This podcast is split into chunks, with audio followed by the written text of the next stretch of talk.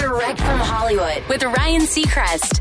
24KGoldn is far and away one of the breakout artists of 2020, fueled by the success of his massive single Mood with iann dior, which is why the anticipation for his debut album El Dorado seems to grow with every day. 2020, obviously a strange year to have your career go into overdrive, but 24KGoldn told ET there's been a silver lining to the timing.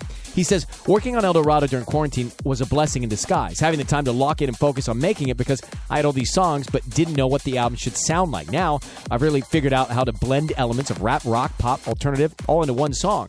My EP dropped out of college had a rap song, then an alternative song, then a pop song. Now I figured out how to smash them all together. El Dorado, early 2021. That's direct from Hollywood.